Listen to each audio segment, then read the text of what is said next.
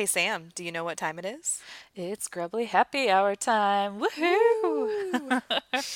I can hear the chickens running already just at the word Grubbly. yeah, it's a know. good thing that mine are in their coop right now because otherwise they would have like come and busted through the window. yeah. My flock is like crazy excited about grubblies. Um, so if you don't know what grubblies are, grubblies are black soldier fly. So they're like an alternative treat to mealworms because you know like most mealworms are grown in China. I almost said made in China, but like worms aren't made. well, right? technically they might be made in China. when they're little squiggly parasite gross looking things. yeah. yeah, but grubblies are made in America. And I especially love that they are sustainable because every pound of grubblies you purchase equals 10 pounds of food waste that's been diverted from landfills and it offsets 7 pounds of carbon dioxide. So I'm not really good at math, but Grubblies just both sent us the trig tank, which is like 5 pounds of Grubblies. And so that's a lot of good for the environment just from those two tanks. Oh yeah, and uh, when you order the one pound bags, those bags that the grubblies come in, those are compostable. So com- compostable. Why do I have so much trouble with that word? I don't know. Yeah, compostable. Yeah. yeah, you know, you put it in your composter and it turns it into yummy dirt for your garden. There you go. Yay! Circle of life. Woohoo! I like it. And I'm I'm totally planning on using that tub to store like feed and things like that to keep the bugs out. So that tub will not be wasted because it's oh glorious. yeah no it's way too handy of a tub and when you give your flock grubblies as a treat you're also giving them like a really nutritious treat because it's really high in calcium which helps like create stronger eggshells and healthier yolks and all of that good stuff so it's a treat you can give to your chickens and feel really good about yeah, and there's a ton of protein in there, so it's good for their feathers, especially when they're molting and they're feeling super awkward about themselves and want to eat their feelings a little bit. Um, it's something you can give them in good, are a good thing for that. yes. So grubblies are love. Yes. And because we love you guys and Grubbly loves you guys, we can offer you a coupon code for 20% off. Use code WINE20, W I N E two zero at checkout and you'll get 20% off. Woohoo! Yes. hey, Sam. Hey, Bev. How's it going? It's going great. Yes. And it's so nice that I can like picture your face like for real life now and not just like Instagram photos. I know, but I probably look like way better on Instagram. Just no, yeah. no, no, not no. even close. Nope. No, your oh, Instagram photos are true to form. Oh, that's good. that is good. So are yours. well, it's because neither of us do like filters or anything really. Or I mean, I don't know. Oh, I don't think you do filters. Do you? I do filters. filters. Oh, yes, you I do? do? I hadn't noticed. Mostly just like Chris. I like to like make things crisper and oh. do like auto oh. contrast. I don't do like a ton of manipulation, but just like some lighting correction type stuff. Oh. So okay. yeah, I gave it away. Oh snap! Sam uses filters. Oh no! Well, I was mostly talking about unauthentic. I was mostly talking about you know that Snapchat filter, you know the one that like makes it look like you painted your face on. Oh yeah, I like, don't do that. No. You don't use that one. No, yeah, no. I either actually paint my face on or just like use the black and white filter if I'm feeling really bad about myself that day. That's a great idea. I use filters sometimes for the color pop. Oh, I like oh, color popping yes. photos because yes. I like bright colors. So sometimes if my camera didn't capture it right, I color pop. So I'm like, damn, that looks too drab. We need to brighten this up a little bit. I don't usually color pop on my face though, because then you can just like see the red dots and whatnot. And oh, yeah. Well, you know. so, what are you drinking over there? You would think that I would have grabbed an Illinois beer since we were just there for the Naperville Ale Fest. Yes. But while we were in Illinois, we went to Binny's and got a bunch of beer that we can't normally get in Ohio. And I was super excited because my husband found me Colette by Great Divide, which is oh, the beer yeah. that I named my dog after. Aww. and it's a farmhouse ale and it's got this cute little picture of like a farm girl with a pitchfork on it and stuff So that's what I'm drinking today. A Great Divide Colette Farmhouse Ale. How cute. I like it. What are you drinking today? Um, I have a Michigan beer from Rochester Mills Beer Company called Gypsy Goddess. It's a raspberry radler. It's an ale with mm. raspberry and lemons. I'm not gonna lie, it's kind of a sissy beer. It's only like what's it say, three point two percent. So, yeah, it's it's kind of a baby beer, but it's a summer seasonal beer, and the can just grabbed my attention because it was like this chick with purple hair, and I was like, it's perfect. That is pretty So, perfect. yeah, Well, that's okay though. There's nothing wrong with drinking sissy beers. I like sissy beers. no, and my my body's still recovering. I can't hang like I used to. I still feel so bloated from uh, Saturday, so it's okay if I don't get a little crazy on the pod today. right.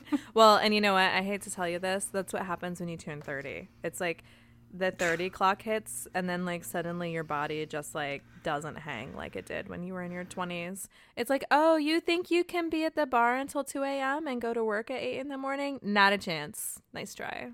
No, I mean, I feel like I started feeling like I was 30 when I was 25, though. So So you were an old just soul keeps getting a little and an old feeling. there you go. Exactly. Exactly. right. Or I just made up for it. Yeah, I feel like I just made up for my behavior. My behavior caught up to me from like 21 to 25. And now I'm just really paying for it because I used to like really not get hungover. So now I just, even like, I drank so much water before bed and I was sober when I went to bed and I still felt like bloated and huge the next day. So, mm. yeah. But at least like no headache or anything like that. So, you know, it could have been way worse. Oh yeah, it definitely could have been way worse. Yeah, it was funny. My husband and I were talking about it when we woke up on Sunday, and we were like, "I was like, hey, how you feeling?" Because I was kind of expecting him to be a little hungover, because you know the guys like went outside and started drinking bourbon. Yeah. Yeah. But nope, he was fine. He slept in a little later than I think he would have normally, but yeah. we were relatively responsible adults at the Ale Fest. Yeah, uh, even though it looks like we didn't, you know, drink anything. That's right. so Sam and I both wore our lanyards and it had like the little tickets on it for your samples. I think they were trying to let you have 18 samples at the festival. Yeah. Um, and we didn't have to tear off any of our tickets. We got all of our samples for free, basically. we got to keep our cards full. I'm not really sure how we pulled that off. Um, Um, I'm pretty sure it was just our like comedy routine. Like we'd go up together and we're just charming and adorable in our country girl ways. That's and we were just that distracting. Well, and we only had a couple you of know. people ask us why we were wearing matching shirts. I was expecting Yes. more, um, but no, there really weren't very many. Well, maybe they were just, you know, drinking behind the bar a little bit. I don't know. Well, we weren't the only people there in matching shirts. I don't know if you noticed, there were like guy groups that had like matching shirts and stuff on too. And I guess I didn't go ask them why they were wearing matching shirts. So That's true. enough. That's Fair true. enough. You know, we weren't like totally unique in that regard. that's true. um, but I did realize we had a couple of failures at the Ale Fest. We did not take enough pictures. No, Number one. that happens though. yeah, it's because like, so you only have four hours there to drink, so you're trying to like take it all in and get as much in like as you possibly can and enjoy it to the fullest. Mm-hmm. And also like it's hot as balls there. Like seriously, Yeah. we were soaking wet from the sweat. It's like the last thing I really wanted to do was be like messing around with my purse and my phone and like pulling that out. Plus our hands were kind of full like holding the sample cup as well. It's like you only had one hand open at all times. Right. Because you're Yeah. drinking. Yeah, so it was a little tricky, but we really should have taken a picture with the Fest Yeti. Yeah, we kind of screwed that up. So next year, or if we get to go to the winter one, we got to take a picture with the Fest Yeti because I'm wearing my Fest Yeti shirt. It says Fest Yes on it. Yeah. Yeah, I wore mine yesterday. It's a pretty nice shirt. It is. know, it's super it's soft. comfy, and we're twinsies. We have two matching shirts now. well, and we're about to have like three That's or right. more when the other shirt order comes in. That so is true. Yes, if you're listening to this, you missed out on ordering shirts. But don't worry, we already started talking about the next shirt run. Um, Yes. So sometime in the next few weeks, we'll start getting that together. We're kind of like behind on everything because I'm sure you noticed that we didn't have an episode last week. We just dropped our mini-sode, which was drinking Grubbly, and it was super awesome. So, uh, yeah, we're playing catch up. Yeah, I feel these like- next few weeks. I feel like if we were uh, gonna fail, that was a good way to fail because it was still like a really good mini sode. It wasn't like we left them with nothing. Oh yeah, yeah. So it's it's not a failure. Although I thought it was going to be super cool to have episode 21 be the one that we recorded after the Ale Fest, um, but that's all right. It's episode 20, so Yeah. our Yeah, podcast is getting week. close to legal drinking age. Yes, we're slowly getting there. Right. we're just building up the anticipation like when you actually turn 21. So it's fine. Well, and like, weren't we all really drinking before we turned 21? Not that we like condone that or I- anything. but... You know, I really was not though. I was such a goody two shoes and then I just let loose. Oh, see, Sam was responsible. I was just I'm so scared of authority. Like like uh, Saturday my poor sister-in-law got didn't get through the line with us at the same time and I felt so bad and I was like trying to like look past like the main barricade and there's a cop right there and I was so nervous he was to be like, "Ma'am, ma'am, stop yelling for your sister-in-law." He clearly like gave zero Fs though. Like he didn't care. And even though I turned to him and went, "My sister-in-law got separated from us." He's like sh- he's probably thinking she's already drunk, which I wasn't. I I had had a few beverages, but I was not drunk. but yeah, so I'm just very paranoid by authority. So I just behaved myself until it was legal. I did not. I had a fake ID and I went to the bar. I had my 20th birthday party at a bar.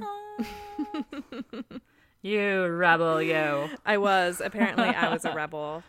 Uh, but now I'm on the straight and narrow. I'm a rule follower for the most part now. I follow rules. Yeah. Yep. Yeah. Except, you know, putting tickets in cups, you know. Yeah, that was for funsies, though. I thought that that would be really cool bragging rights to show that like our punch cards were still totally full. We had a variety at the very least. We did. We had a great variety of beers, and I regret not remembering what my favorite one was because I felt like that would have been a good thing to talk about. I really liked probably should have taken some the notes. blueberry gose. Oh yeah, that was House really good. Funk. And I had a strawberry basil one. Was I had a peach gose from the House of Funk that I really liked, and Two Brothers Brewing did a prickly pear uh, beer of some Yes, kind, and that, that was, was super good. good. That was also from House of Funk. All of our favorite beers were from House of Funk. I know. well, there was another like realizing that. strawberry one too that was really good. That was not from House of Funk, but I can't recall where it was from. So Oh, I can't either. It was called like Strawberry Rita. No, that's the Bud Light one. Um, but it was a that straw was beer it. something. No, that was not it. But it's a straw. It was like straw beer or something. Um, and the only reason I remember that was because the guy had like a container of fresh strawberries next to the tap, and I was like, "Ooh, look, you guys like even put strawberries next to the tap to like show like, hey, this beer is like brewed with real strawberries." And he's like, "Oh, oops, no, that's just my snack." it was a convenient snack. He was so healthy at the beer fest. Yeah. Which was awesome. Well, and I I accidentally like created a beer near the end of the Ale Fest too when I was over at the founders table because I was standing there with one of our um, one of my brother and sister in law's friend. And one of the beers was an IPA, but it was like super chicken or something like that. Like it had the word chicken in it. So I had to try it. So I did, but the lady kind of tricked me and just put like a little bit in for me to try. At first, I thought I was getting the other one, but I didn't. And then I was like, this one's okay. And then I was like, but let me have the other one. So she gives me that, but I still had like the aftertaste of the chicken one in my mouth. And I drank the other one and I was like, this tastes like bacon. And she's like, what? I was like, it tastes like bacon. Give me half and half. And so she did it. I was like, yeah, that's bacon. And then she tried it and she's like, oh my gosh, it does. And I was like, you're welcome. I just created you a third beer. That's awesome. And then I walked away. like I dropped the mic. But it was like the end of the ale fest and I'm sure like nobody really cared except for me. So I guess I was just really hungry by that point and I was just tasting bacon. Well, bacon is delicious. It is. It really is.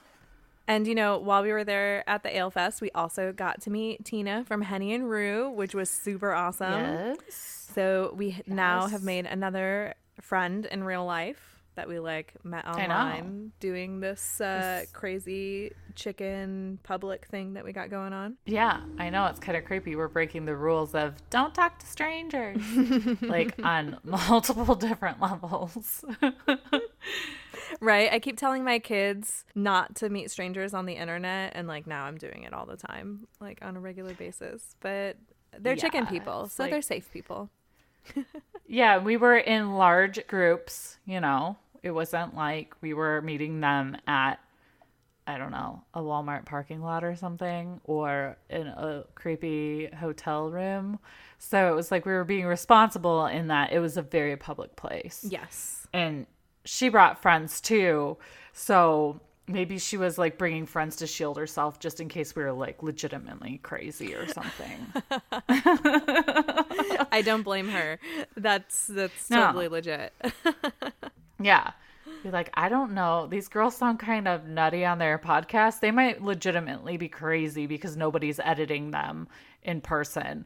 So I should bring some, some shields. but her friends were super nice. I really liked them too. They were, yes. So Yeah, it was a good time. Um, Tina from Henny and Rue is good people. I like her. all in all, I give Tina from Henny and Rue five stars, and the Ale Fest five stars, and Sam gets five stars too. There we go. I just Yelp reviewed everybody. And so does Bev. you get five stars and you get five stars. I don't give the porter potty five stars though. no, the porta I'll just throw potty gets zero stars. Zero stars Yeah. from Bev on the porter potty. And whoever used that porter potty before you gets like negative stars. Yeah. So, they were like We can just leave it. an there. awful, awful human being. Don't be an awful human being Yeah. at the beer fest. Uh, be a responsible. Or just in general with with a porter potty. Like don't be a dick. Other people have to use that thing. Ew. I don't know. Like, It's just it's do people just think they're being funny? Like, sometimes, I guess, like, we have sort of a strange sense of humor. Luckily, it's the same. So we get to do a podcast together. right. So I don't know. maybe some people think that, like, actual pee and poop, like in real life, really is funny. I don't know. Except, you know, that's like how disease spreads, so it's really not funny. Right. And they need to check their humor if they think that's funny. what I think is they probably started day drinking really early and just were like, because we went to the bathroom like two hours in. We were champs. Like, we did not break the seal for a while. But two hours in is still like not to the point where you should be having trouble like making it into the hole. Yeah. For whatever you're trying to do in there. right? Good point. And I mean, and even my husband and I pre-gamed before the festival. We stopped at Lou Malnati's and had pizza and beer, and then walked over. So we had a beer like right That's before we walked right. in. Yeah. And I still the managed to walk Illuminati was out. following you. Right. The Yeah. Illuminati. Yes. So, guys, if we disappear after this, it's because we talked about it.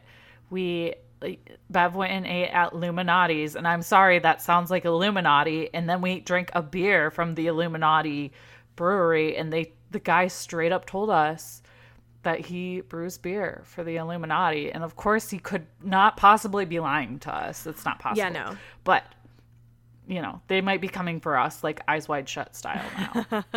I don't know. we'll uh, keep an eye out now. So if there's not an episode 21, you know why. Sam and Bev just disappear like they went through the Bermuda Triangle or something. They're just like poof. oh my goodness. Oh. That would be weird. Now I need to knock on all sorts of wood that like you don't burn your house down or anything this week. Right, there we go. I knocked too, just in case.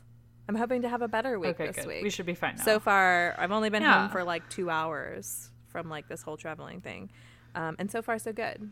So Good. At least I think it's going pretty well.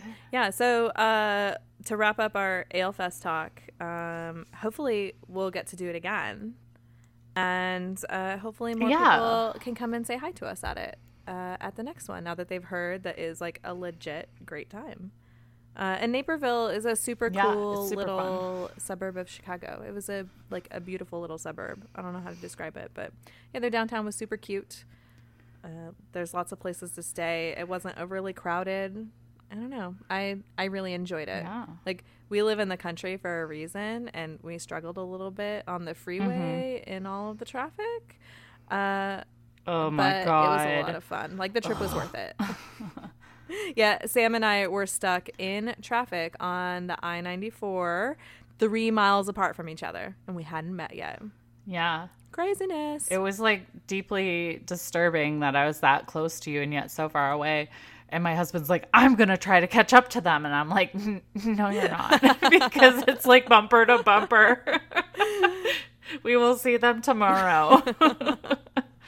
Well, so there is a brewery on that exit that we got off at the McDonald's to go to the bathroom when we were at three minutes apart. There's a brewery at that exit. And I almost messaged you and was like, screw this traffic. Let's stop and drink at this brewery and wait the traffic out and then go on. but then I was like, no, I think the first time we meet is supposed to be at the Ale Fest. That's a better story, anyways. yeah. And you couldn't like slow run Baywatch style to me, but I totally That's did to right. you. So, but I know if you could have, you would yes, have. So. yes. If I could have, I would have. Um, Mm-hmm. But amazingly enough, like my leg and my back held up pretty well for a beer festival. I wasn't sure how that day was going to go. I think it was just the beer sort of like numbed everything for me. Yeah. which was awesome. I'll take it.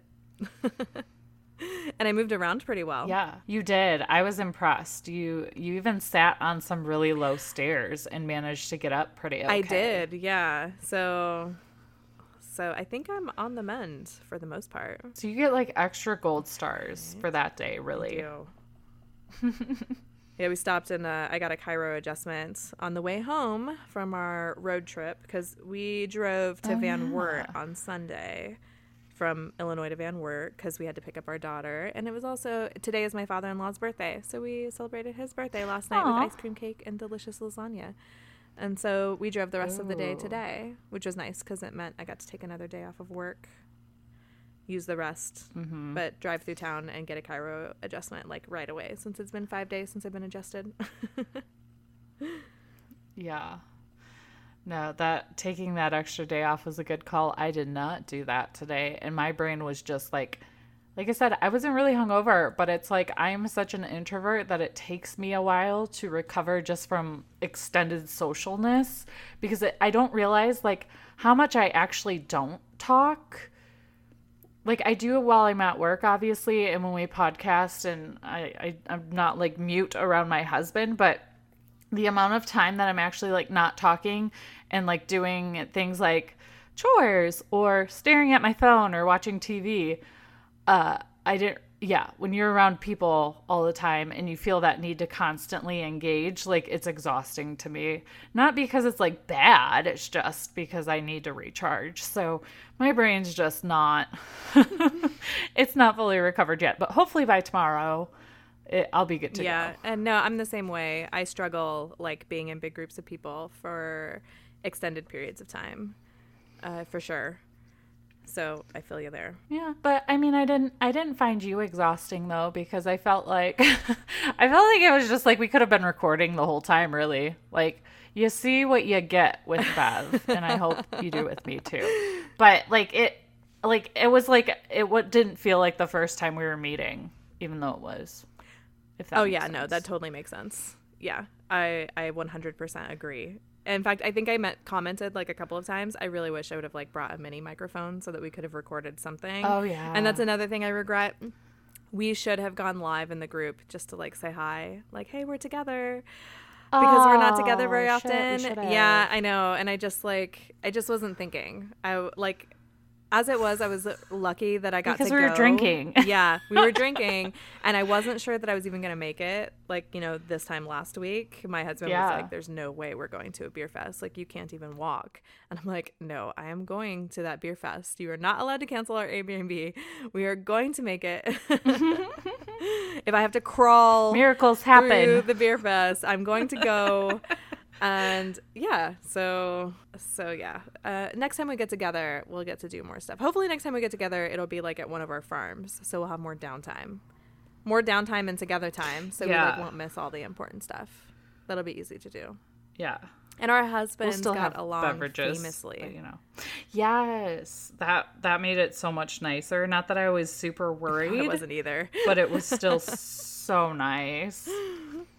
And like, yeah, Jared seems like the coolest dude ever, and I can totally see how you two work. And like, I can't even imagine like how fun your house is no our house is because mostly the energy is just so good. we're our house is pretty chaotic for the most part which is funny because i am i am like a naturally quiet introverted person but jared like brings all of that out in me and you bring it out in me also which is why this podcast works so well because like just like talking to a bunch ditto. of strangers is mm-hmm. something that isn't like in my personality dna at least i don't think it is. But we did so well together, like talking to all these beer people, especially the one from Uncle Son's Uncle Son, Uncle John's oh, cider Oh, mill, right. because she's like the first one that noticed we were matching, and yeah, so we talked her up for a little bit. She was cool. she was super cool with her cheese business. yeah we've got to her goat cheese. plug our podcast more at the next thing we're at together. I know we were so bad. I think we were just overwhelmed Yeah,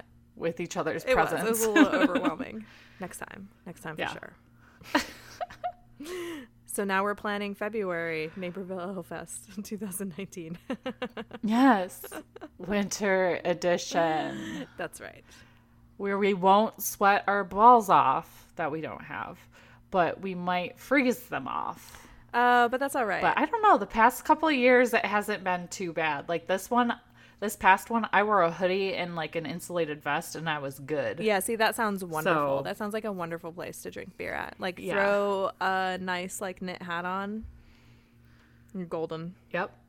hmm But we've had the first year I went, it was like freaking tundra, freezing snow blowing, but it's intense, like with heaters and stuff. But it's yeah, I li- I prefer the summer one for the layout, but the winter one is nice because it's a lot uh, less sweaty. Okay. F- That's for sure. So, listeners, February. We're talking about it now. We'll figure Yeah. out. We'll figure out how to make it happen. Last weekend in February is when that Which is like right before my birthday, so we can make it my birthday party. Oh, There perfect. Love it. Yeah. Woo. Hey Sam, did you know that this episode is sponsored by Honey and Rue, which is the subscription box for chickens and their keepers? Why, yes, I did. And I'm so excited to share it with all of our listeners. If you go to honeyandrue.com, you can get set up with a monthly subscription, which means this lovely chicken box shows up at your door every single month. And when you check out, use code drink and farm, you'll get 10% off that first box. Woohoo! Yeah. All right. So I guess we'll get this episode started. Yeah. Do you want to do some housekeeping? Yeah, let's do some housekeeping. Aside from the ale Right. Oh yeah, we did. We talked about the Ale Fest, and we talked about meeting each other for the first time, which is awesome. And we already talked about our T-shirts too. So most of our housekeeping is pretty done. Yeah. Look at that. We're, so good. done. Uh, so yes, uh, Patreon June contributors. We will be packaging up what we're sending to you sometime in the next week or two. So we're sorry it's a little late. Bev and Sam had kind of a rough July, and we weren't quite expecting that. So we're like totally behind on everything. But we did get a couple of new June Patreon contributors. So you guys and all of the existing ones that are at the $5 level and above, uh, they are going to get a surprise from us because we like you guys and we want to say thank you. Thank you for contributing to us on Patreon. You guys are the reason why this podcast gets to keep going because it helps us pay like our regular monthly expenses, which aren't super high, but you know, they're still there. So thank you. Yeah. Um, Thanks. And guys. also, we need to do a drawing for a prize for all of the iTunes reviews that we got in June. So Sam will stick all of your names like into a wine glass or something, and then we'll go live in our group, We Drink and We Farm Things, to draw that name out, and we'll send something super awesome to you as well. Um, and we don't know when we're gonna do that. It it should be before this episode drops, so just in case it's not, don't hate us. Just know that it's on our list. We're working on it. It'll get done. Yes, it'll get done. Um, and we'll go live in the group when we do it. So if you haven't joined our group, we drink and we farm things. Go in there because we're gonna start doing a couple more things in there. Now that like I'm getting better and we're figuring some stuff out and we're working on our time management on like how to successfully run a podcast and a community and work real jobs at the same time. It's a Yeah. It's kind of like, it's like spinning a bunch of plates at the same time. yeah, I was gonna say something about like juggling like fireballs or something like that. Um, but yeah, both are really good. yeah.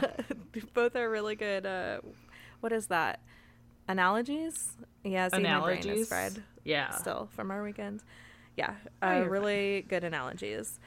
Uh, but we're working on it, and holy shit, episode twenty! Like, I mean, I'm still kind of in awe of that, like, because we're in the next like set of teens, and we only do one a week, I plus know. like our mini-sodes every now and then. So, um, yeah, like from conception to like where we're at now, I'm just totally blown away.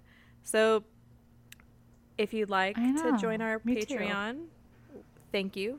We would love that. We'll put a link in the show notes to it. Um, you should join our group if you haven't yet. Um, Mhm. And you should use hashtag drink and farm when you're drinking and farming responsibly so we can uh, potentially feature you. We do that like once a week. We might start throwing in maybe twice a week. We'll see.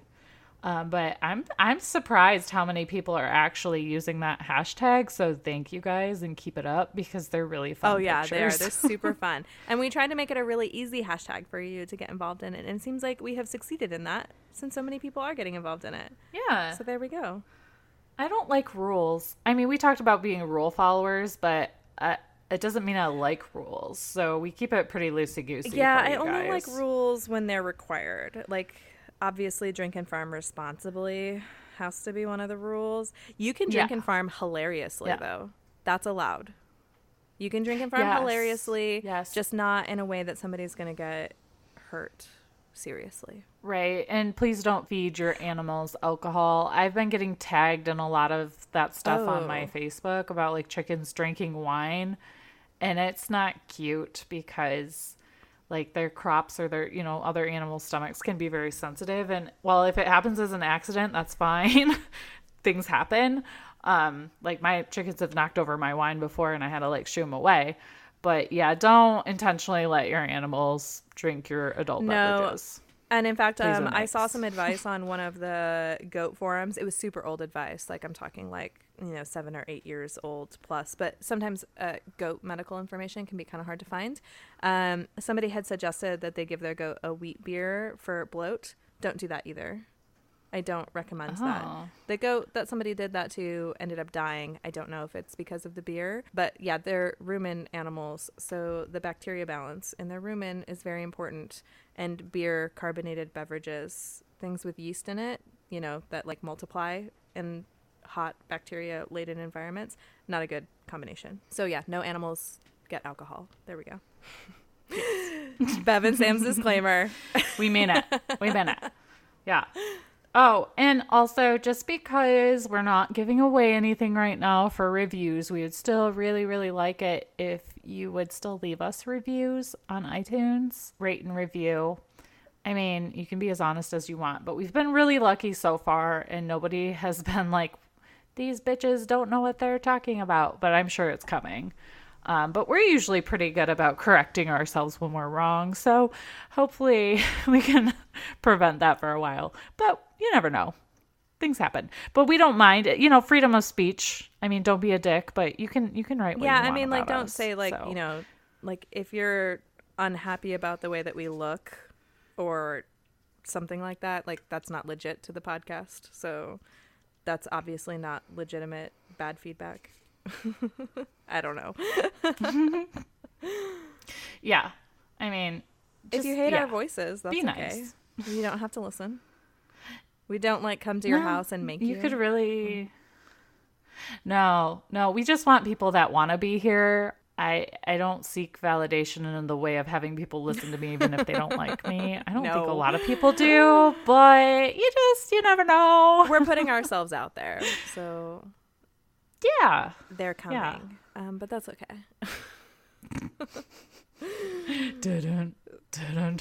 Is that Jaws?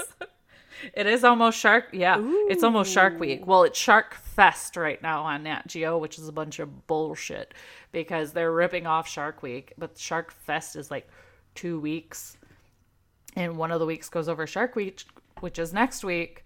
But it's like Shark Week's 30th anniversary, and if you can't tell, I love sharks. I'm a big fan. Um, so I'm pretty excited for next week. But yeah, I, I envision the bad reviews coming in like the freaking Jaws shark that just eats everyone irrationally. That's kind of what I feel like it's going to be like. that was really dramatic. that was really dramatic.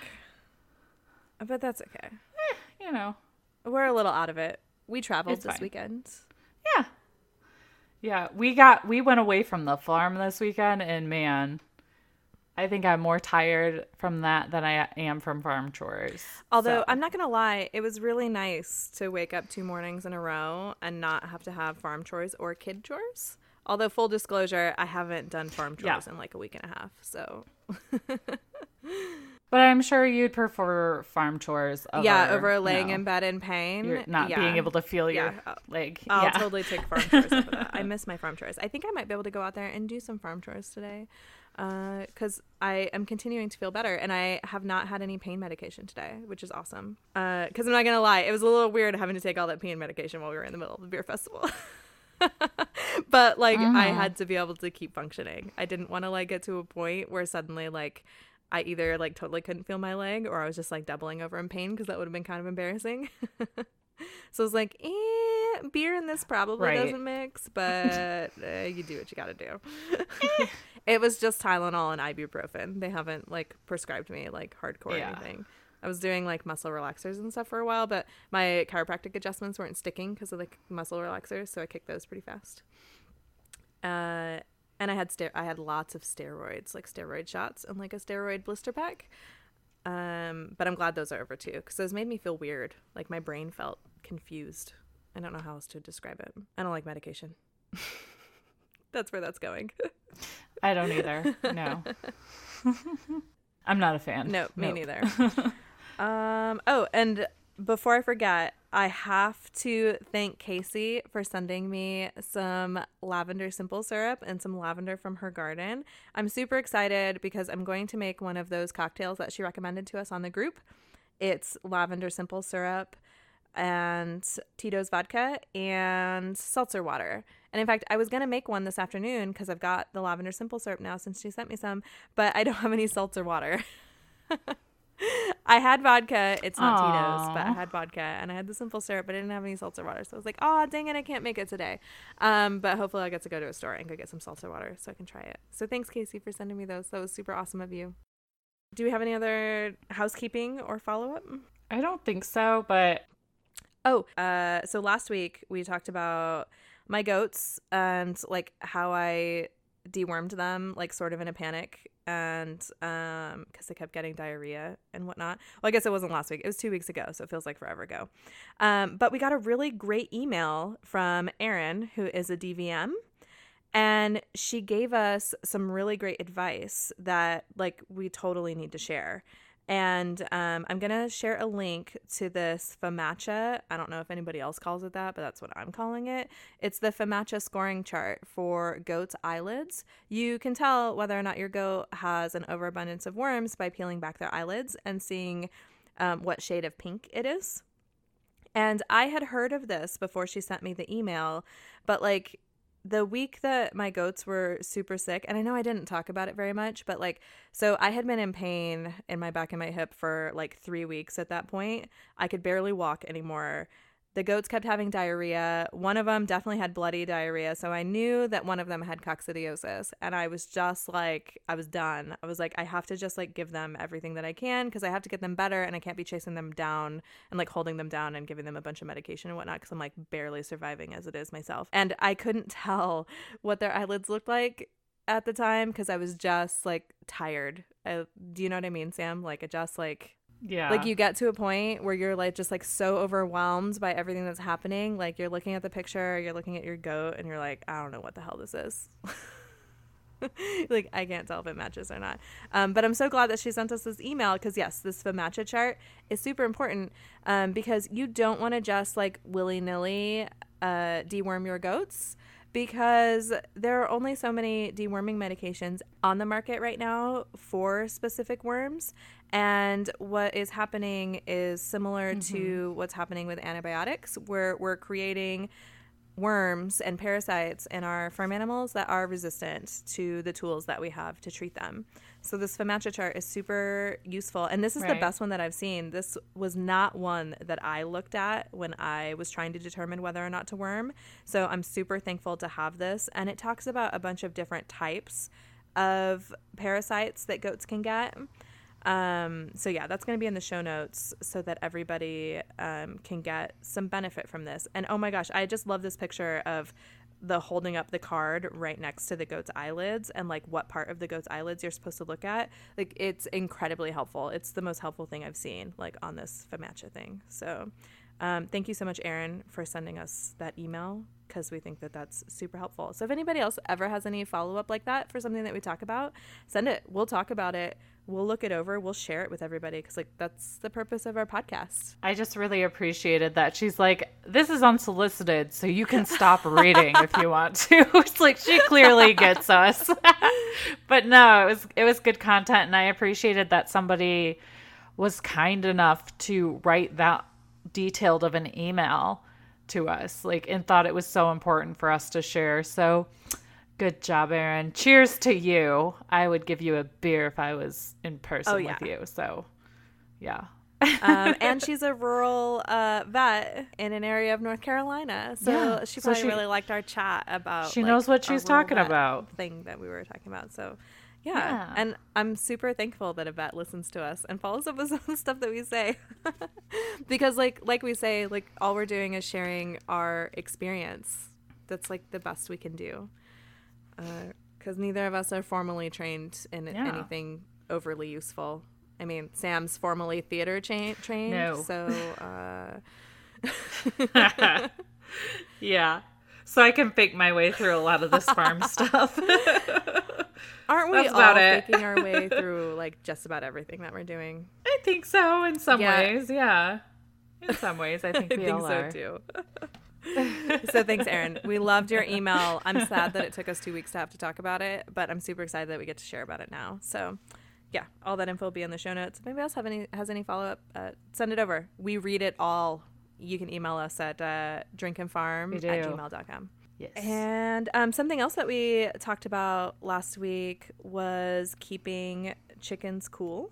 And Homesteaders of America shared an article by Amy Fewell about keeping chickens cool. And I loved um, her advice. Uh, I sort of struggled. I struggled with the title of the article because it says they don't need your help. Um, but then she lists all the ways that we can help them. So your animals do need your help to keep cool.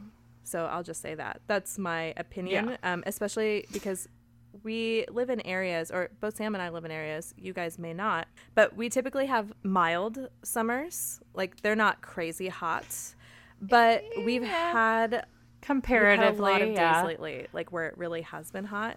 And I think that in those extreme circumstances, like you absolutely have to go like a little bit like further to help your animals stay cool because they're just not used to it.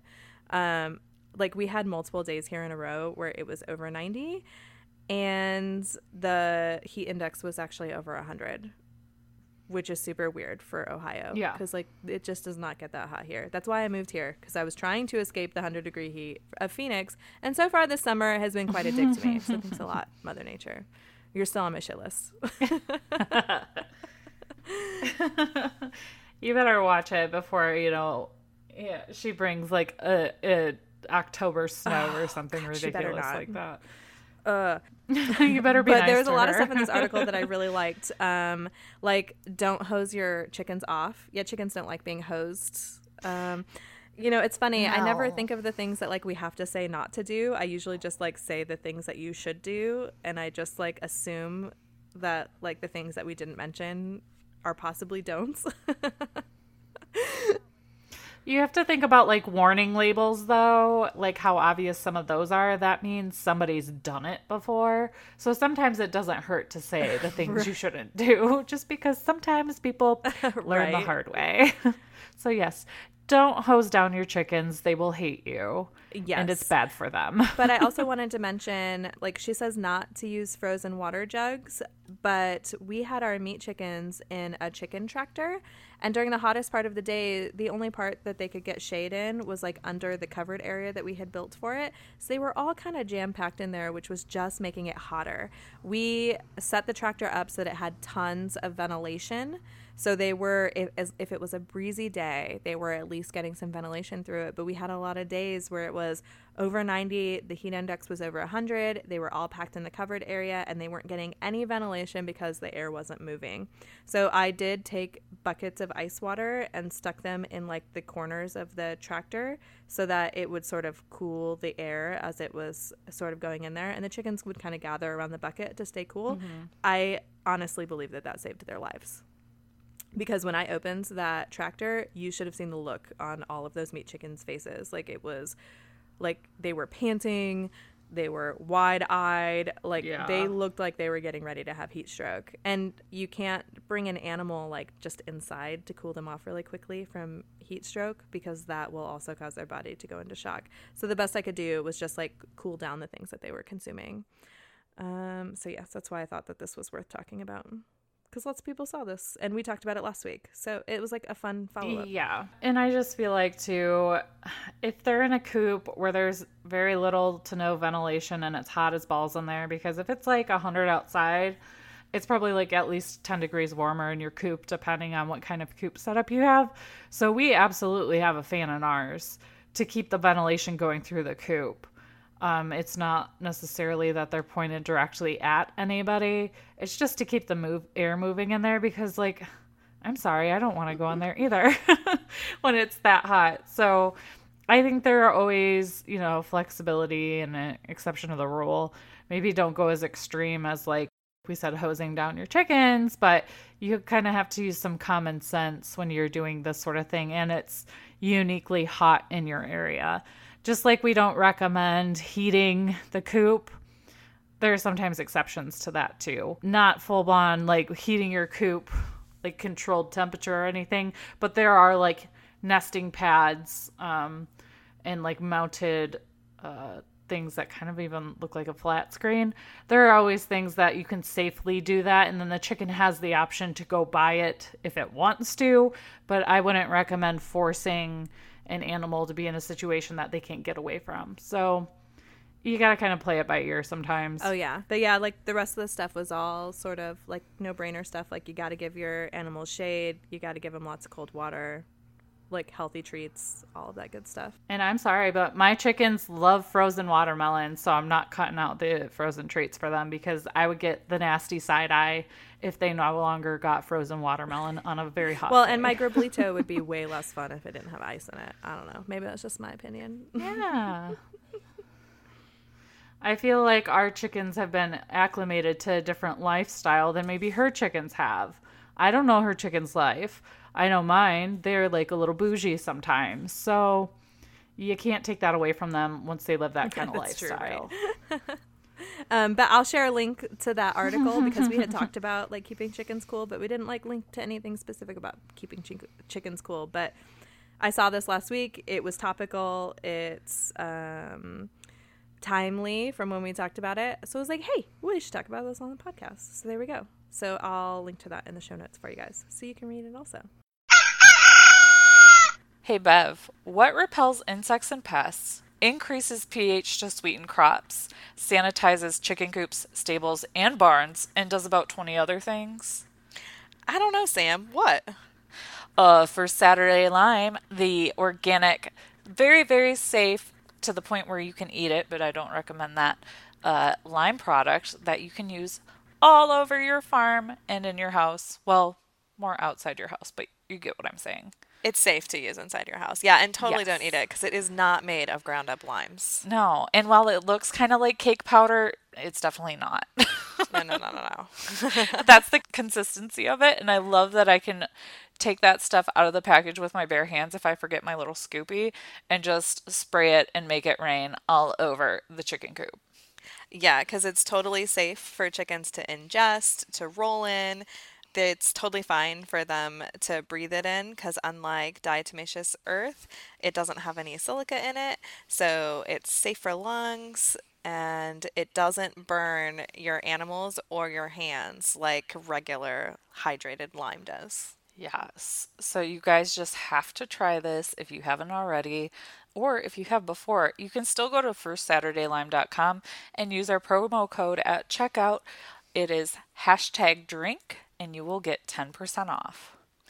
And you can use that code every time you lime. Because remember, it's first Saturday lime. 'cause You're supposed to use it every first Saturday. Oh, I got my actual, like, full confirmed necropsy results back today in the mail. They've actually been done since last Thursday, but I didn't want to call on Friday when I was preparing to drive down to the Ale Fest because, like, I knew it probably wasn't going to be super great, whatever they said, but I didn't want it to, like, ruin my whole weekend. I don't know if that's, like, super selfish or whatever, but I was, like, avoiding it, so I didn't call. But I did get it in the mail today, and it's not Marek's, which is great.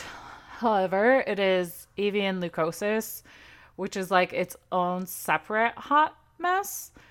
Now, luckily, it's not super contagious, as you know, Marek's is passed through the air.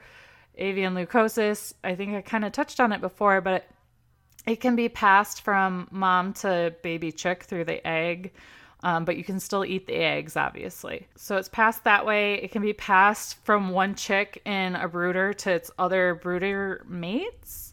It can be passed through mating, and it can also be passed through like lice, mites, and I think I can't remember what the other bug was called, but basically like bug bites. They can get it that way too, which is crazy because basically what Flash had was multicentric avian leukosis, which I believe me- multicentric maybe means it's bad that I didn't Google this yet, but I think that means it's like multiple places.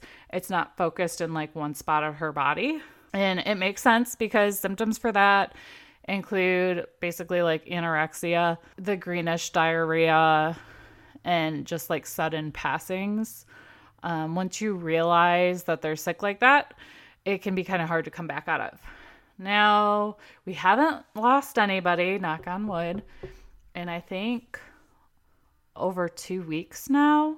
So I'm hoping that maybe she just had a comorbidity because she did have mild parasitism and um, something like coccidiosis can kind of come across as like this disease as well. So I'm hoping the other ones maybe just had something similar. I don't know. It's it's super difficult to know who patient 0 was because Flash was over a year old and typically these symptoms are dormant for like 4 to 6 months. So maybe she just had it. We had the other ones that had passed, they were all kind of similar in age. They were all right about at that four month mark. So I'm thinking that I either got a chick from somewhere or one of the adults that I hatched from maybe has it, but they don't show signs. Maybe it's dormant in their system or, or they'll never pass from it. It could just be a genetic thing that skipped a generation. It's super hard to tell. But now I know what it is. I believe I could get like my whole flock tested. I don't know how much that costs, but for now I'm just going to cut off selling hatching eggs and um, selling chickens. I might start hatching some of my own. I think I'm going to go ahead and get the chick order I was going to get and just keep them quarantined for as long as possible. Um, just keep them completely separate because it's so hard to tell like how they got it and this one isn't airborne so i think it'll be okay but the fact that they can get it through mating is a little dicey so i think we are going to go ahead and have to call a couple of roosters um, not all of them but some of them because I'm not comfortable giving them away without having them tested and I don't know what that price point looks like. So that's kind of where that's at. It's it's a relief that we know now. Um, but it's still kind of annoying because I still don't understand where exactly it came from. But a lot of these chicken diseases, you can't nail it down. Um, and you just have to come to terms with the fact that it's probably not your fault. Um, one of the things I did read today, though, that did kind of piss me off was oh, if you get your chickens from a reputable breeder, you know, they probably, you won't have these issues because they track this. Well, I'm sorry. If one of my chickens got lice or mites, which which can just randomly happen because if they go outside, it could happen because there's wild birds everywhere, and that lice or that piece or that mite has this disease, and they bite the bird, and now they have it, there's a dormancy of four to six months. So it's kind of bullshit to say, oh, if uh, you're buying from a reputable breeder, this won't be a problem.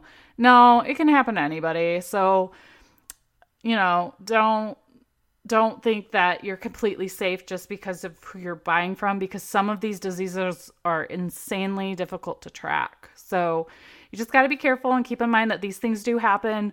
It's not necessarily your fault.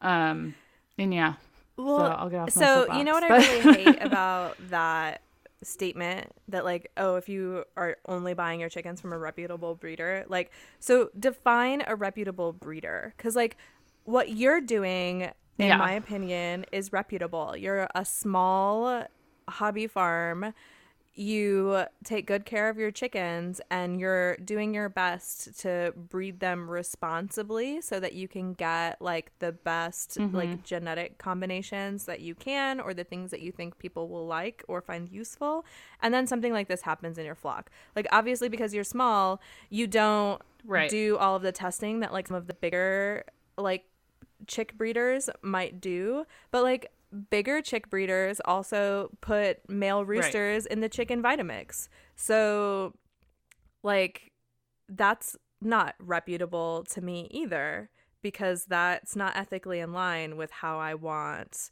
my farm principles to be.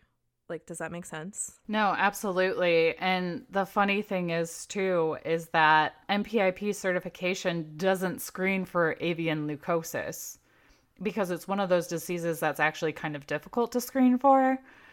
And I'm like I found some kits that might work for that, but I don't like know how uh trustworthy they are. So it's like knowing if you're gonna, you know, invest in that sort of thing or not. And it's a bitch trying to buy anything online if you're not a vet. So maybe our DMV friend or DVM friend, uh, Erin can let us know if there's a test for that because I'd be super interested in what she has to say about it or anybody else that has experience in this because I'm sure somebody listening knows something that, you know, I just don't know. Um, because I'm still Googling and learning, obviously. But even though somebody's NPIP, that only covers a certain amount of things. Um, and again, this one's kind of hard to catch. So, same as Marek's. Um, but yeah, I think at the end of the day, we just can't beat ourselves up. I think it's very the responsible thing to do is if you can get a necropsy. If you can't get a necropsy, stop selling and hatching chicks until you know what's going on through whatever means necessary just for the you know the quality of life for your birds and you don't want to be spreading d- disease unknowingly you might think it's coccidiosis or sour crop but a lot of the times these diseases have comorbidities that mask as something else so I'm really hoping um because I've I've successfully knock on wood. I feel like this is the episode of knocking on wood. Sam and Bev knock um, on a lot of wood. I su- episode title. that sounds so dirty, but there you go. It was so easy this week to find out which what we're gonna call this one. Um, what was I? Oh, I feel like I've successfully treated a few birds, so I wonder if coccidiosis or coxy or whatever the bird version is, the one where they poop really bad things because of yeah, a, it's an overabundance of stomach. a specific type of um, parasite. Um, yeah, yeah, because they all have diarrhea. It's that it's super hard to know in the summer too. I was gonna say everybody at my water farm has if it's diarrhea or if they're hydrated because they're drinking way too much water. yes, yes. So I've been treating them with Corid in their water. So what I've been doing is um, 10 cc's per gallon of the liquid Corid in water, and that seems to be working for them. So part of me hopes that like it was just cancer and maybe like one chicken, like knock on wood, or maybe a few, but now it's over. I'm pretty convinced at this point that I got a chick from someplace else that had it. I can't confirm it and I can't nail down exactly where I got it from because I got a couple groups of chicks around the same time because Sam has no self control during chick season. Um, but you know, it's something that might have slipped through the cracks. It's not necessarily anybody's fault. Um, but Corid and Nutridrench have um, helped a few recover very nicely. So we'll see long term how it works out for them. They were yeah, kind of in that same is what group. I give chickens or goats if they seem like they're a little under the weather. It seems to just give them like the right boost of like Mm-hmm. nutrition and electrolytes and just to kind of like give them a little hump over if like their immune system is struggling with something. So Yeah. yeah, that's great advice. And you know, it's tough Yeah. too because like so I guess I don't really fit into this because I only have 10 chickens and I'm probably not getting any more. Although the lady, the hatching egg lady, she contacted me again. She's like, hey, I'm sorry, I totally forgot about you. I have, I can give you hatching eggs whenever you're ready. This was like when I was like laying on the floor dying and I couldn't get comfortable. So I was like, oh, um, I'm like, we Oh. have a trip coming up. I'll contact you after we get back. I don't know. Jared and I are going to have to talk about whether or not we still want to take those hatching eggs because at this point, it's mid July. I'm not, they're not going to be of laying age before it gets too cold and dark for them to start laying. So I'll have to feed them like all the way through the winter before they lay their first egg. I don't necessarily mind that, but we have to talk about whether or not we want to do that because like it is also one more thing to take care of. And right now Jared's doing all the farm chores because he doesn't want me to pick up anything. So Right. yeah, I don't know. We might not be hatching more chickens. I will say though, I did hatch chicks around the eclipse oh, last Oh, yeah. year, so it was like end of August, and they were Oh, were they? like oh, by okay. December, so maybe January. they will be. We'll see. But anyways, where I was going with that was that like because we love chickens and we're so excited about getting new ones. I mean, I know there's a lot of you guys that go to like really neat chicken shows to like go pick up cool breeds that you can't necessarily get from other places. Some of you order from really great like reputable online places. Then there are uh, like some people really like won't order from any hatcheries whatsoever because of some of the the less um happy hatchery practices that we know are out there. But like quarantining your birds is something that you can definitely do to try to help. But like in Sam's case, you would have had to quarantine for four to six months, which is just insane. Nobody's going to quarantine that long because nobody has enough Yeah. room for that. Like it's No. just like that's outside the realm of like normal uh, expectation or possibility. So, like, these weird, funky things can totally happen to you. But, like, I told Sam when she sent me the message, I was like, this is just an example of like sometimes shit happens. Like, the shittiest shit ever happens sometimes. Right. And there's this, like, there's nothing you can do to prevent it, nothing you can do to, like, foresee it. It just, like, it just happens. And like too, I was telling Bev, I actually gave somebody two hatching like or two chicks from a group around that same age frame or age range. And the girl that I gave them to that I know, um, she messaged me and she's like, one of them's like really lethargic and skinny and da da da. And I was like, mother F her. Like, I instantly, like, my stomach like hit the floor like my stomach was in my ass because I felt so bad because it's like, oh my God, this is my fault. Even though I didn't know exactly what the diagnosis was until today, I knew that it could possibly be something that, you know, that happened because of me. Um, not that I had any way of knowing because of this dormancy period. And it wasn't malicious, and I know I'm gonna cut it off now. I'm not giving anybody any hatching eggs, any chicks anytime soon until I know it's completely out of the flock. I still, because I have such a, I, I am kind of a hard ass sometimes, but I never wish any ill will on people's animals, especially. I'm the kind of person that gets more upset in a movie when an animal dies than a person dies So, like the fact that she went through something similar, that kind of pain, and this was her first ever loss, it, there comes some kind of guilt with that. Um, so I I'm gonna have to tell her these are my autopsy results or necropsy results. This is what you know. This is what happened. Luckily, it was a chick, or it was a hen, so there was no mating going on. Um, the likelihood of it spreading to any of the other birds is very small. So I'll at least be able to tell her that much. Um, and she's been wanting one of my baby bunnies, so I might just give her a free baby bunny. I was like, I'm, I'm sorry, here's a baby bunny to bring you joy. but I'm sure she'll understand. She's she's a really cool person. Um, but I still feel so bad. But I know there are people out there that would knowingly still sell hatching eggs and chicks. So I like to think that I those guess, people are in the you know, minority. I just have to cling to Yeah. my my scruples.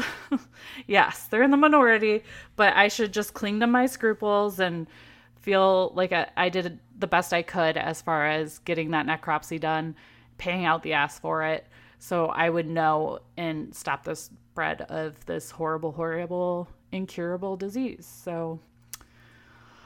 I think that's enough doom and gloom for today. well, and so it's funny. Um, we didn't have an episode for a couple of weeks because I was so down and out, and I realized that the episode before, I totally forgot to talk about how cool it was to watch our turkeys hatch. like. I can't believe I was so out of it. I think that, that just tells yeah. everybody how much pain I was really in. like I couldn't even hardly enjoy that. Oh, and yeah. sadly my family wasn't even here, so I got to watch all of them hatch all by myself. Um, but oh my gosh, it was so cool to watch the first one hatch. I like can't even describe it. I'll have to I don't have any like great places to post videos. Maybe I can send it to Sam and Sam can like put it on the Patreon for me. Uh, the very first one hatching, it was super cool. oh yeah. Um, and it was super funny to see how big turkeys are inside of a chick inside of a chicken incubator. Because like they kind of walk in there like kind of hunched over because they can't stand all the way up because they're so much bigger. Um, but my favorite part of all was when the very first one hatched. It started just running back and forth in the incubator, knocking all of the eggs over like a drunk toddler. and I messaged Sam, and I'm like, "Oh my god, this first turkey is gonna kill all the rest of them." and she's like, no, no, no. That's just what they do. It's fine. Let him dry off in there, and then you can pull him out, and then all the rest of the eggs will be safe. but it was so funny. That guy, the very first one, I called all of them boys for some reason. I don't know what any of them are. Honestly, they all still look exactly the same, even though they're like uh, three or four weeks old at this point.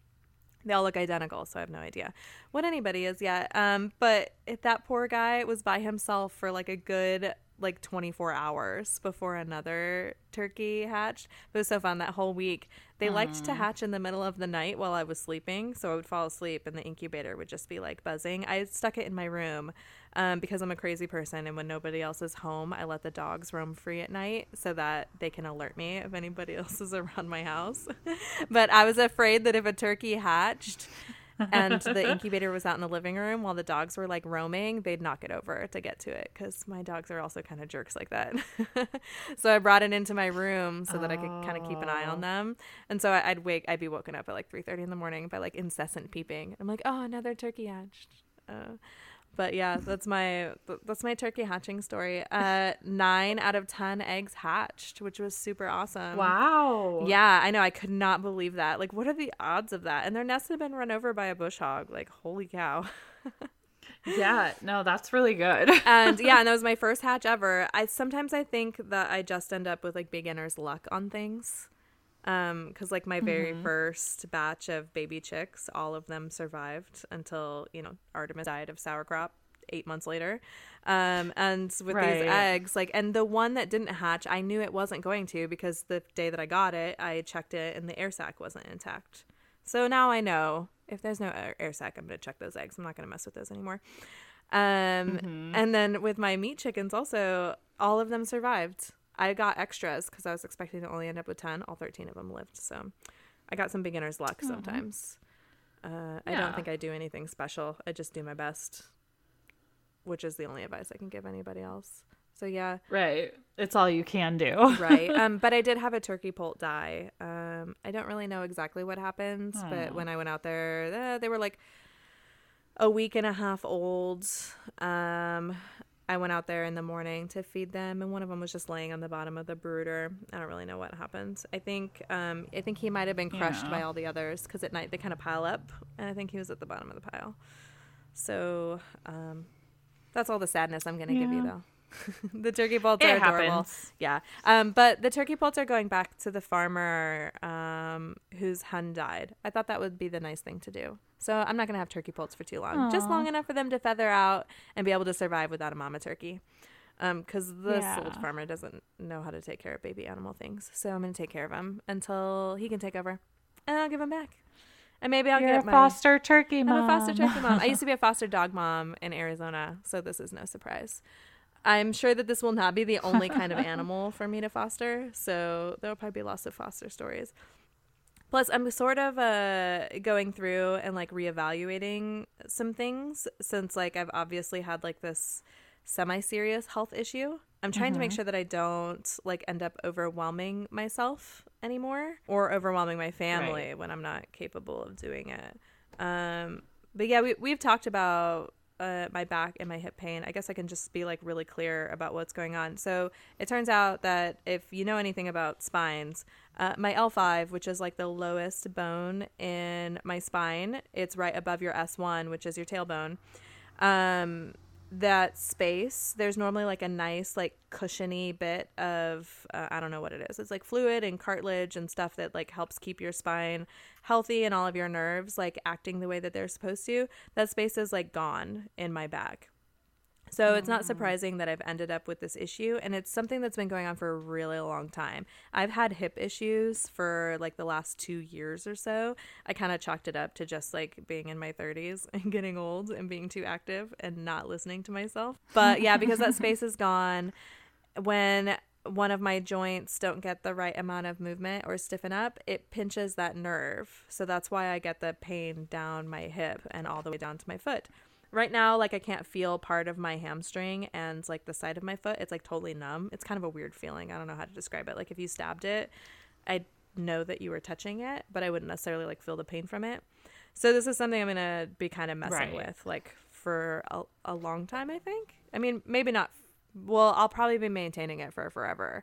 I don't think I'm gonna be limping or not feeling my foot for forever. I think I've just got a few more weeks. We're gonna do like PT. I've been doing a really great uh, yoga video that's on YouTube, and I'll share a link to it in the show notes. That if anybody else has back issues similar to what I've got, it's called Yoga for Sciatica by Yoga with Adriene.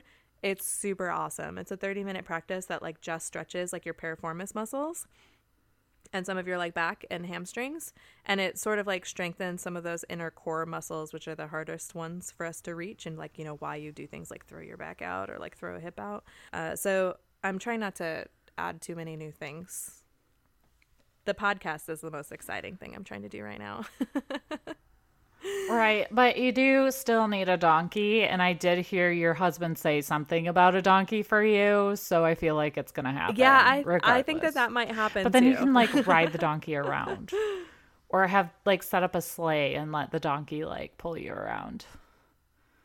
So there's that. Yeah, I think so too. Well, the donkey will be like for protection for the goats and the chickens and whatnot, which will be super handy. Like I don't know, like protection protecting your animals like when you aren't around, like that like helps ease burdens.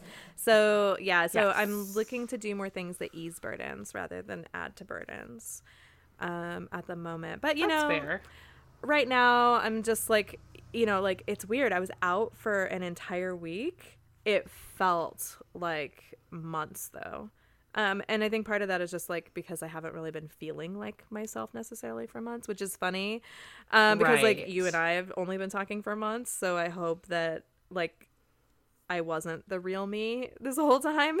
you know what I mean? Like Yeah. I feel like I was still like the real me. I was just like the distracted real me. I don't know how else to describe it. Um, that makes sense. but yeah, so now that I'm like, I'm sort of like reorganizing and trying to make sure that I get all the things done. Cause you know, like I got a real job and I love this podcast and this podcast is kind of like another job. And I do have a second job too. I guess since Theresa talked about it, I can talk about it on our podcast. Um, the other thing that I do is I'm a virtual assistant for Theresa from the Living Homegrown podcast. Um, you probably put that together, or most people probably put that together already though, since I'm on there so often and talk about it so much.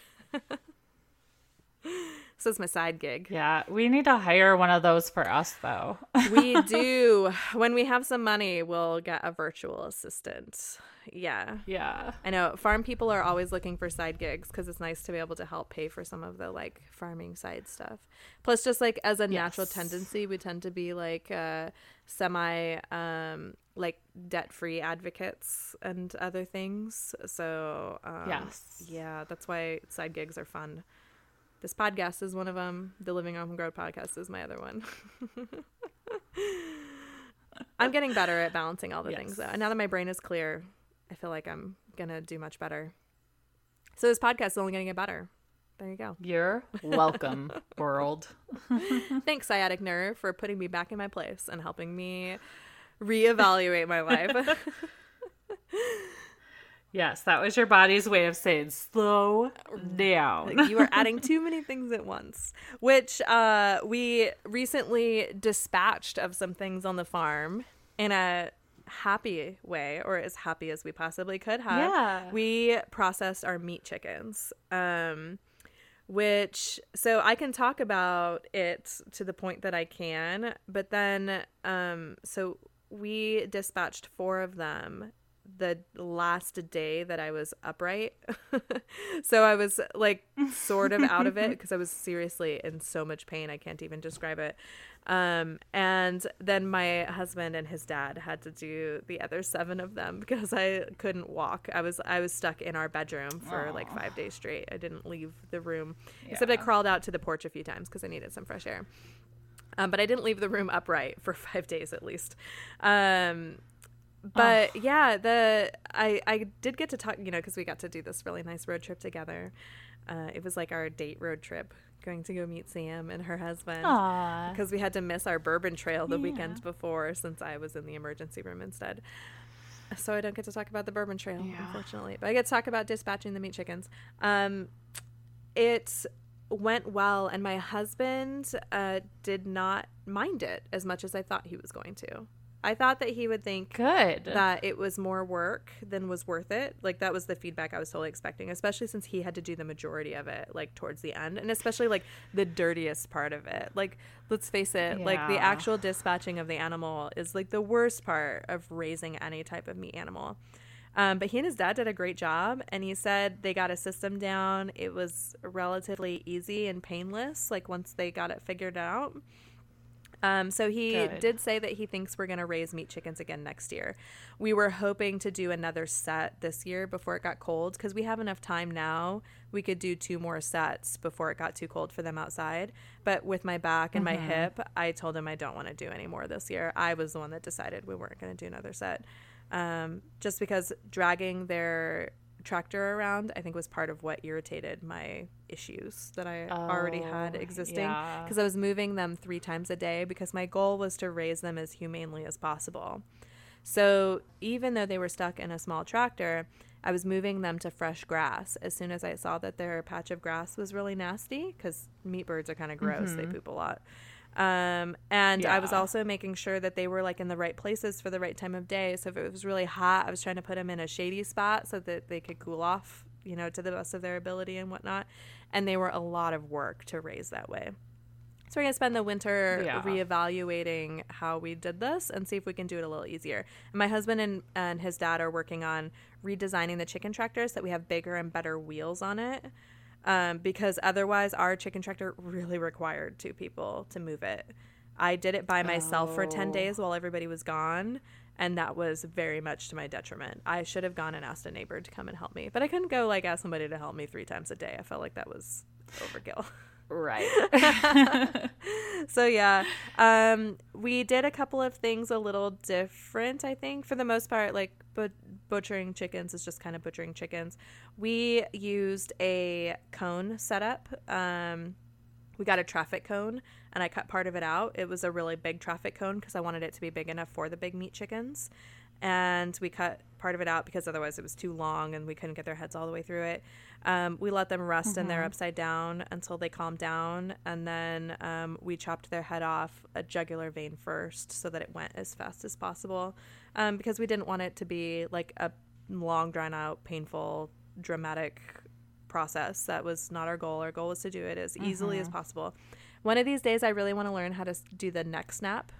Have you seen that done, Sam? Oh, yeah. I've seen it, but I'm like so scared that I'm going to do it wrong. And like my husband, like I was saying, he needs to dispatch a couple of the roosters. So I don't know if he's going to try to do that or how he's going to do it. But I'm like, I don't know if I want to watch until he's got it down. Yeah, Because that, if it went wrong, oh man. I really want I, I want somebody to come to my farm and teach me how to do that so that I can like learn hands on because I feel like that would be a little more humane. Um, like obviously they they die right off the bat when you cut their heads off, so hopefully they're not feeling any more pain. But they do a lot of like fighting and kicking and movement. It's a very messy process. Like we had to put a board over the bottom of the cone to keep them from kicking out and they kicked and moved for an alarmingly long time. So I, I our next one we're gonna try to do it a little better. One thing that we did differently too was um, we used uh, what is it? It's the the pine the pine shavings like that you would put in a chick brooder. We put those in the bucket over the blood and the head of the previ- previous chicken so that it could still like all compost down and get thrown into the fields um, to break down and not just have to go in the garbage. But we didn't want the chicken that was going in next to have to look down and see the head and blood of a previous chicken. so we were trying to do it yeah. like, you know, friendly and humanely. Um, and something else that we did too is uh, I know a lot of people just bring the tractor over to the butchering area so that you can pull them out one by one and do it quickly we left them out on their pasture so that they were still doing their normal everyday lives. And we were walking out there and getting each one individually. And like what we did was we just sort of like talked to them and like pet them while we were walking over and then while we got set up we let them free range in the weed patches because we don't have garden beds at my house we just have weed beds. Um, but the chickens really love them because they get to eat the weeds and eat all the bugs. So they got like you know five minutes of just kind of like free ranging pecking around like enjoying themselves before we actually did it because we we were doing them one at a time. We did every piece one at a time which was not the most efficient but for new um but for new butchers i feel like that's that's the best way to start because then you don't end up with meat rotting or too many flies or forgetting to do a step. Like it's just really nice to take your time and do them one by one. And it took us five days to finish all 13 because we only did like two or three a day. Um but or maybe it wasn't quite that long. We started on a wednesday and they ended on a sunday. So yeah it was five days. Holy cow. Yep it sounds like it was kind of like Death Row, though, where they got their last meal. Yeah. You know? Well, and you know, it, it was kind of tough to do too because like you want to take their feet away before they're going to get butchered. Um, because it's easier Oh, with an empty crop. Although, you know, I did two that had full crops and it wasn't so bad. Um, and I used to help my uncle process deer when I was like 11 in Montana. So I am familiar with like the cleaning process and whatnot. So I was pretty good at getting, like, I didn't break any gallbladders, I didn't rip apart any intestines. Like, I did a pretty good job cleaning them out. Take a good knife um, to do it all. Uh, the only advice that I would share is like we couldn't find anything online that said exactly how long you were supposed to dip them for if you were plucking feathers. Um, the very first one I held in there for 60 seconds, and that was far, far too long. It only needs to be like three. three seconds, you pick them Oh. up, shake them, pull a feather, and if it doesn't come out really easily, hold it back down in there for three seconds, pull it back out, try to pull the feathers. When they come out like butter, you're done. Um, I only ever had to dip a bird twice. Uh, and Oh, that's the other suggestion um, that I wanted to share was I had trouble finding information on how long you're supposed to let them rest in the fridge for. I got a lot of conflicting information. Um, some of the birds, four of the birds rested for seven days. Most of them rested for between five and three days. Five and three days is the sweet spot. Seven days, I feel like, was too long. They didn't go bad, um, but they had a smell to them, and I prefer my chicken to not smell like anything. We'll still eat them though. I'm gonna roast them and cover them. They didn't like smell bad. They just you could smell it, and like I kept Yeah. telling my husband, I'm like, I can smell these ones. I'm like, this this was too long. Seven days is too long. The five days and younger ones, you couldn't smell a thing, and they were like very pliable. They fit in our food saver bags very nicely. All of them ended up being about um four pounds and 11 ounces all the way up to like five pounds 15 ounces was our biggest chicken so they were all like right in a really good sweet spot Oh, dang. Yep. and i realized i should have added up what our cost was and i didn't do that so that'll be follow up next week Your to do list. that way people can find out whether it's worth it you know like to raise your own yeah. and I was super happy because I got to share two with my. I gave one to my in laws and one to my sister in law. So within my first year of homesteading, I got to share meat and eggs. Hey, my vegetable that's really- patch. that's really good. Is awful, but that's all right. I'm sharing meat and eggs, and it'll be milk next year maybe. Ooh, yeah. Uh, so yeah, so that's my that's my chicken butchering story. yeah. I'm glad I did it. My husband's glad we did it. So hopefully we'll do more next year when I'm There feeling you better. go. And then maybe by then you you'll get you'll want to try some other kind of poultry too. Now that you're a professional. Right? Yeah. Well, um, turkeys have been on my list for a long time because I'd really like to do a farm fresh Thanksgiving. Yeah, so that would be great. maybe next year. Maybe I should learn how to like plant the sweet potatoes and do like all the Thanksgiving vegetables first before I go Oh. on to like the bird. One step at a time.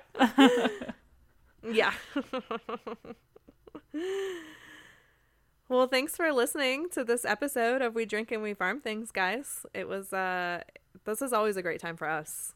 We hope it's a great time for you. Yeah. So make sure uh, you're following us over on Instagram at Drink and Farm because we like to post things there daily for you. And uh, you can always send us questions or if you have any funny farm stories, just feel free to hit us up in our DMs or to email us at drinkandfarm at gmail.com. Yeah, that's all we got. Uh, so drink Farm and, give, zero, clucks. clucks.